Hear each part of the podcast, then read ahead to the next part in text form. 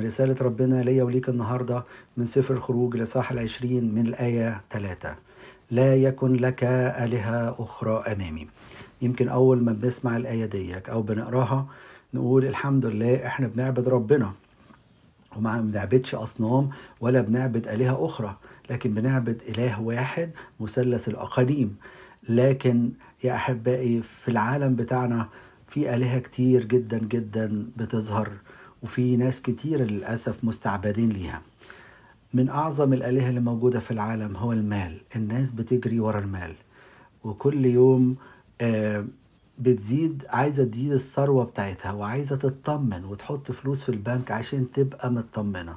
بس خلي بالكم الناس اللي ماشية ورا هذا الموضوع عمرها ما هتطمن وعمرها ما هتعيش في سلام. لأن عمر ما كان المال يعطي سلام. في ناس تانية الآلهة بتاعتهم هي المراكز يحب ياخد مركز بوزيشن كده هو ويقول أيوة أنا قوتي في المركز دوت ويعبد هذا المركز. لكن للأسف برضك مش هيجد الراحة بتاعته. في ناس تانية بتشوف إن الإله بتاعها هو الشهوة.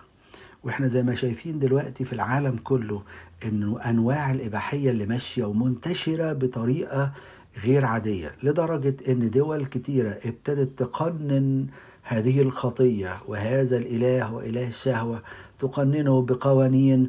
وتحت مسميات غريبة إن هو حقوق الإنسان هيومن رايتس وطبعا ده برضك إله بيستعبد الناس كتيرة صدقوني كمان حتى ممكن جوه الكنيسة إنسان بيستعبد للخدمة فقط يخدم ويخدم بيخدم بيت ربنا لكن بينسى رب البيت. ربنا يحمينا ونعبد إله واحد آمين.